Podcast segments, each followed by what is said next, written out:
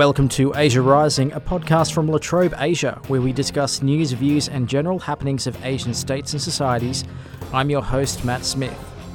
The Biden administration has released a new Indo Pacific strategy, and much is at stake, with the acknowledgement that competition from China and climate change are of great concern to the United States and its allies. Here to pick through the strategy in a bit of detail, please be welcoming to the podcast Associate Professor Bec Strating, the Director of La Trobe Asia. Thank you for joining me, boss. Thank you for having me, Matt. We've just had this strategy released. So, what were your initial impressions when you read through it, and why is this like a, a long awaited document in the circles of your field?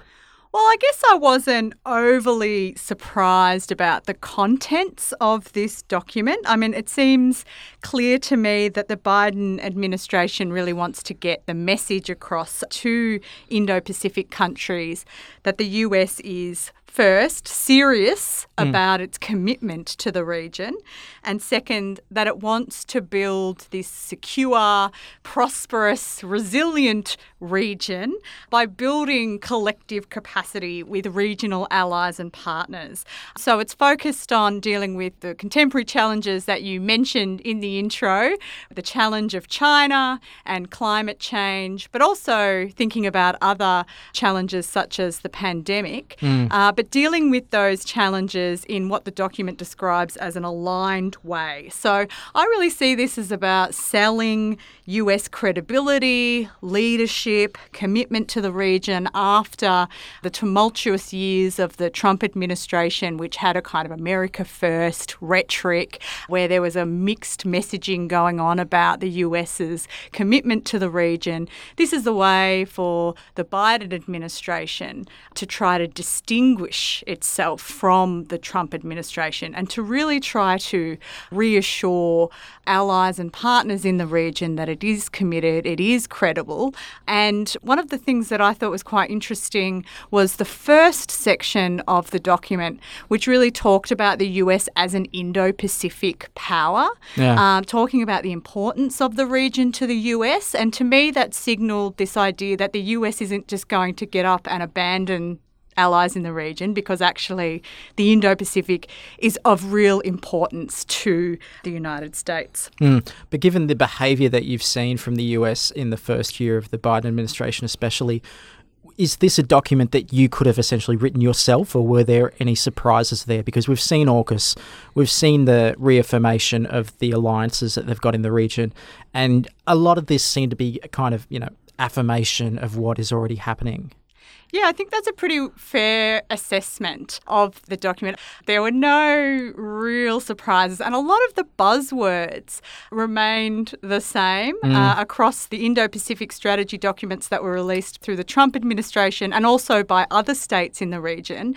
These are phrases such as free and open Indo Pacific, strengthening or supporting a rules based order, working with like minded states. This is the kind of language that is really connected in with the Indo Pacific concept, and we see all of that in this document. But we've also had clues from the writings of people like Kurt Campbell, before he became known as the Indo-Pacific czar for mm. the for the Biden administration. Yeah. And I don't think that it really strays that far from the direction of the Biden administration. Uh, there's a focus, for example, on China.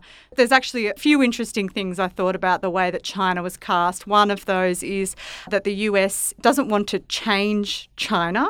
It wants to sort of shape its operating environment. Uh, so it's not going to pursue regime change. And while there are challenges presented by China's rise and some of its coercive actions and aggressions in areas like the South and the East China Sea, uh, that there's also areas which the US can work with China. And climate change uh, and non proliferation were two areas that were mentioned. So that kind of competitive coexistence uh, is something that was sort of promised, I guess, before Biden even came to power. Mm. When you look at the document, most of the document does seem to be this is a reaction to what China's doing in the area. This kind of thing will keep China in check.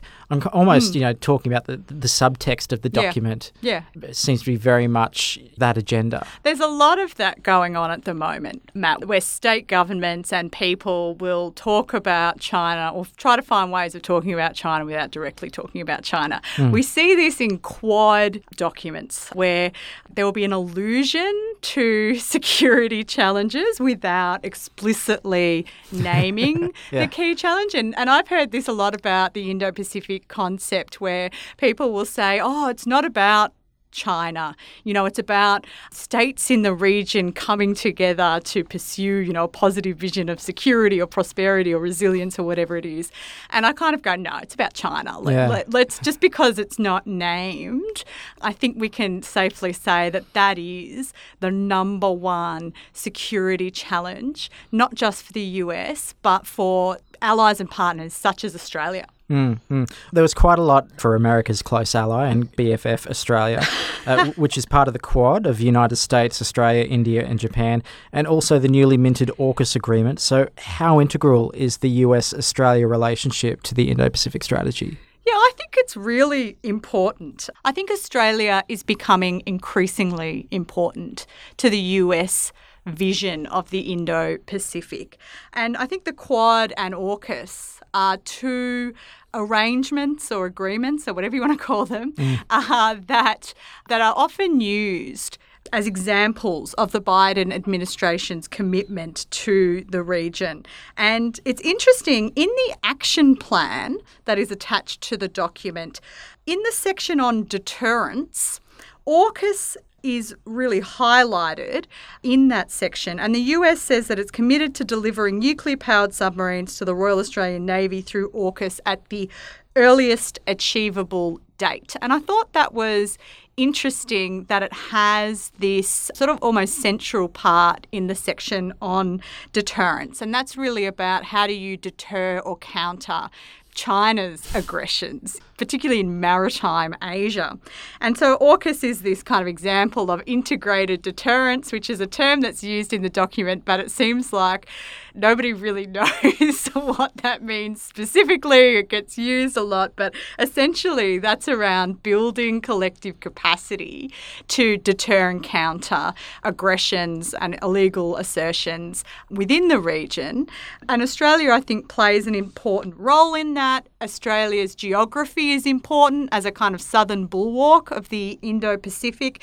But most importantly, I think, is that Australia has revealed itself time and time again to be a steadfast, reliable ally of the US. And this dependability, I think, is central in understanding Australia's role in Washington's uh, imagination. So, one of the priorities, I think, uh, for any kind of US approach to the Indo Pacific region is things like force posture and military basing. You know, the reality is is that geographically, China has some advantages in that it is located in Asia, yeah. uh, and the US has to rely on partners to base troops or equipment in order to be able to be, you know, ready if there is conflict that occurs within the region. And mm. that's been a tricky political issue in Australia about US military basing, but I think that we're going to see more of that issue come to the surface as the US grapples with this issue of force posture. So, Biden's critics have labelled this strategy as a wall of containment around China. And we, have talked about how, you know, the document will talk about China directly and indirectly, and, and this is kind of part of it. So, what has been China's response to this strategy? And what has been kind of like the wider reaction of, of the global community to what this strategy is trying to achieve? Yeah, look, I mean, from my perspective, I would say that the wider reaction is a bit muted, actually. Yeah. I think it's welcome by allies and partners. There's nothing overly shocking in the document. I've been sort of tracking the social media, and you do have foreign ministers who, you know, have come out and said this is a welcome move from the US. And there's two possible reasons why it's been a bit muted. The first is what I said before that we already kind of know what key members of the Biden administration were thinking around the Indo Pacific and that that tracks, that this document tracks with that thinking. Yeah. Um, the second is that, you know, you've got this situation developing in the Ukraine, and that I think is taking a fair bit of airtime away from this document. And so it, it's sort of it's come at a at a funny time.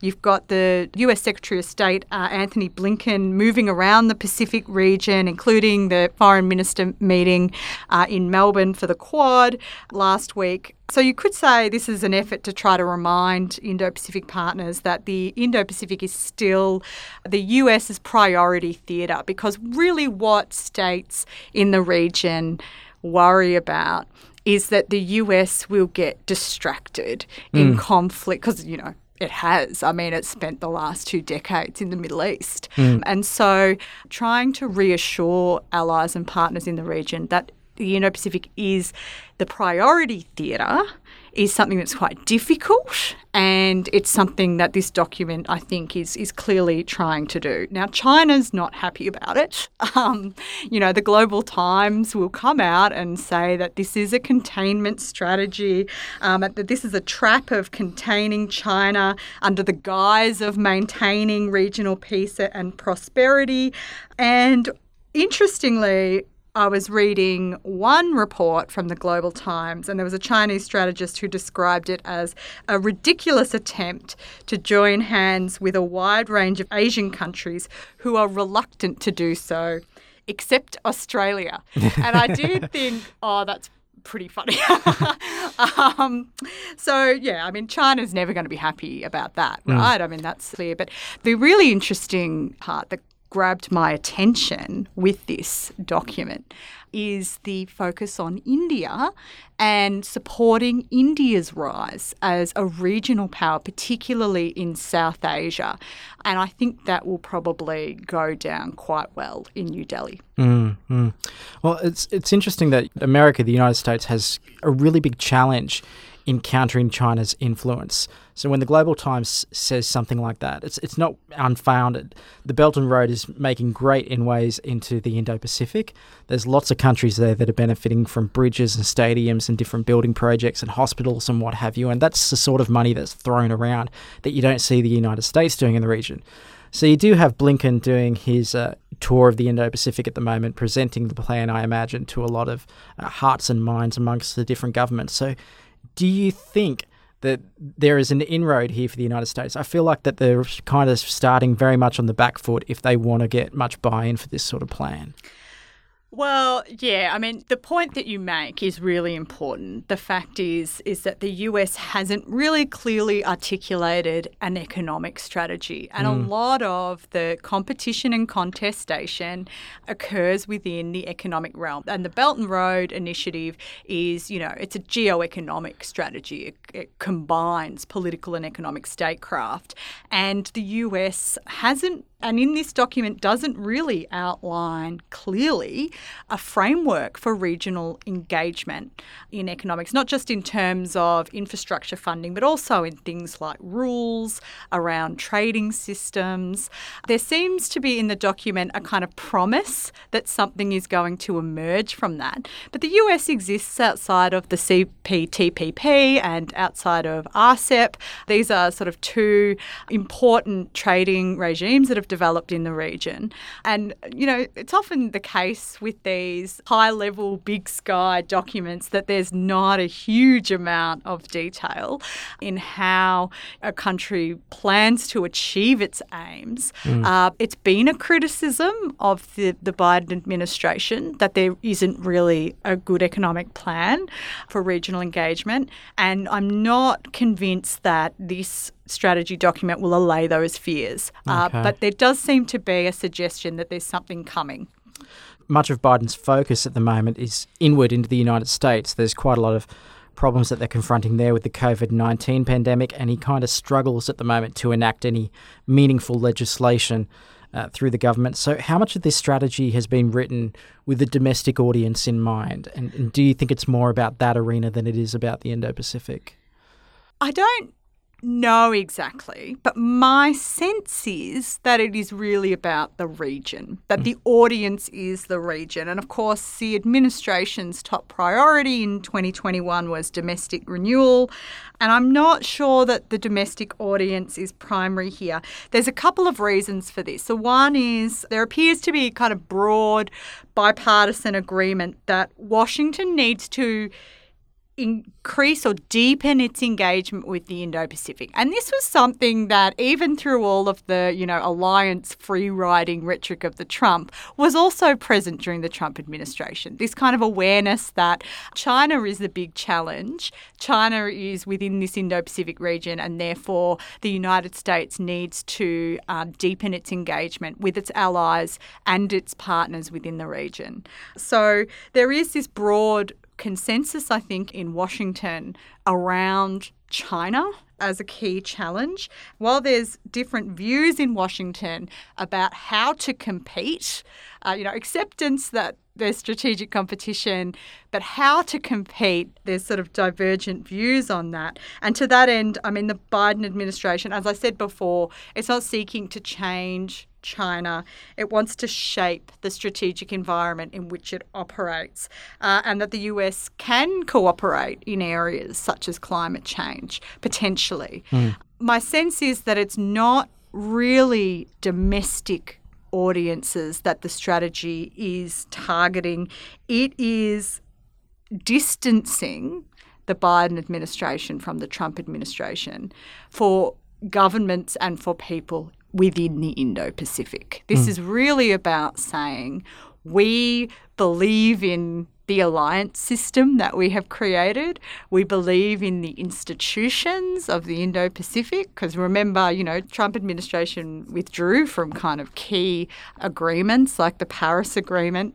That meant that it diminished some of the trust in the US as a leader mm. globally mm. and regionally. Yeah. Um, so it's really about saying we're back to normal and we really want to approach the Indo Pacific in a way that is aligned with our partners and allies. So, we've already seen a few of the items the United States has completed in its first year, such as the AUKUS deal.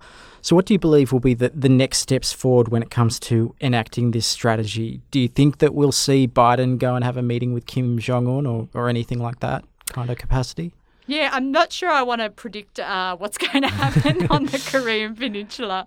But as I mentioned, the economic piece is something that the Biden administration really needs to keep a close eye on. And I think to develop an approach to dealing with economic competition mm. uh, and to some of the kind of gaping holes in economic cooperation in the region. The fact that it exists outside of some of those trade agreements that I mentioned before, I think it's a problem. The US needs to be at the table for its sake. Climate change is going to continue to be a priority of the Biden administration. And this is something that presents some issues for Australia. It's very clear from the document that climate change is a priority. There's a whole section on resilience, and it tackles what we might consider to be non conventional security challenges, pandemic. Uh, but climate change is at the centre of it, and Australia is really lagging on that. I'd also suggest that the Quad seems to be increasing in its significance. I was skeptical, and part of me still is a little bit skeptical about what the Quad is doing. But for the last year or so, it seems like the US is investing in that dialogue mm. as a way of trying to deal with some of these security challenges, particularly maritime security, and to bring together India, Japan, and Australia uh, with the US to manage and negotiate some of these pressing challenges. Bec Strating, thank you very much for your time today. Thanks for having me, Matt. You've been listening to Asia Rising, a podcast from La Trobe Asia. If you like this podcast, you can subscribe at any readily accessible podcasting platform please leave a review. They give us warm, fuzzy feelings. You can follow us all on Twitter. Bec is at Bec Strating, and the podcast is at Latrobe Asia. I'm Matt Smith, and thanks for listening.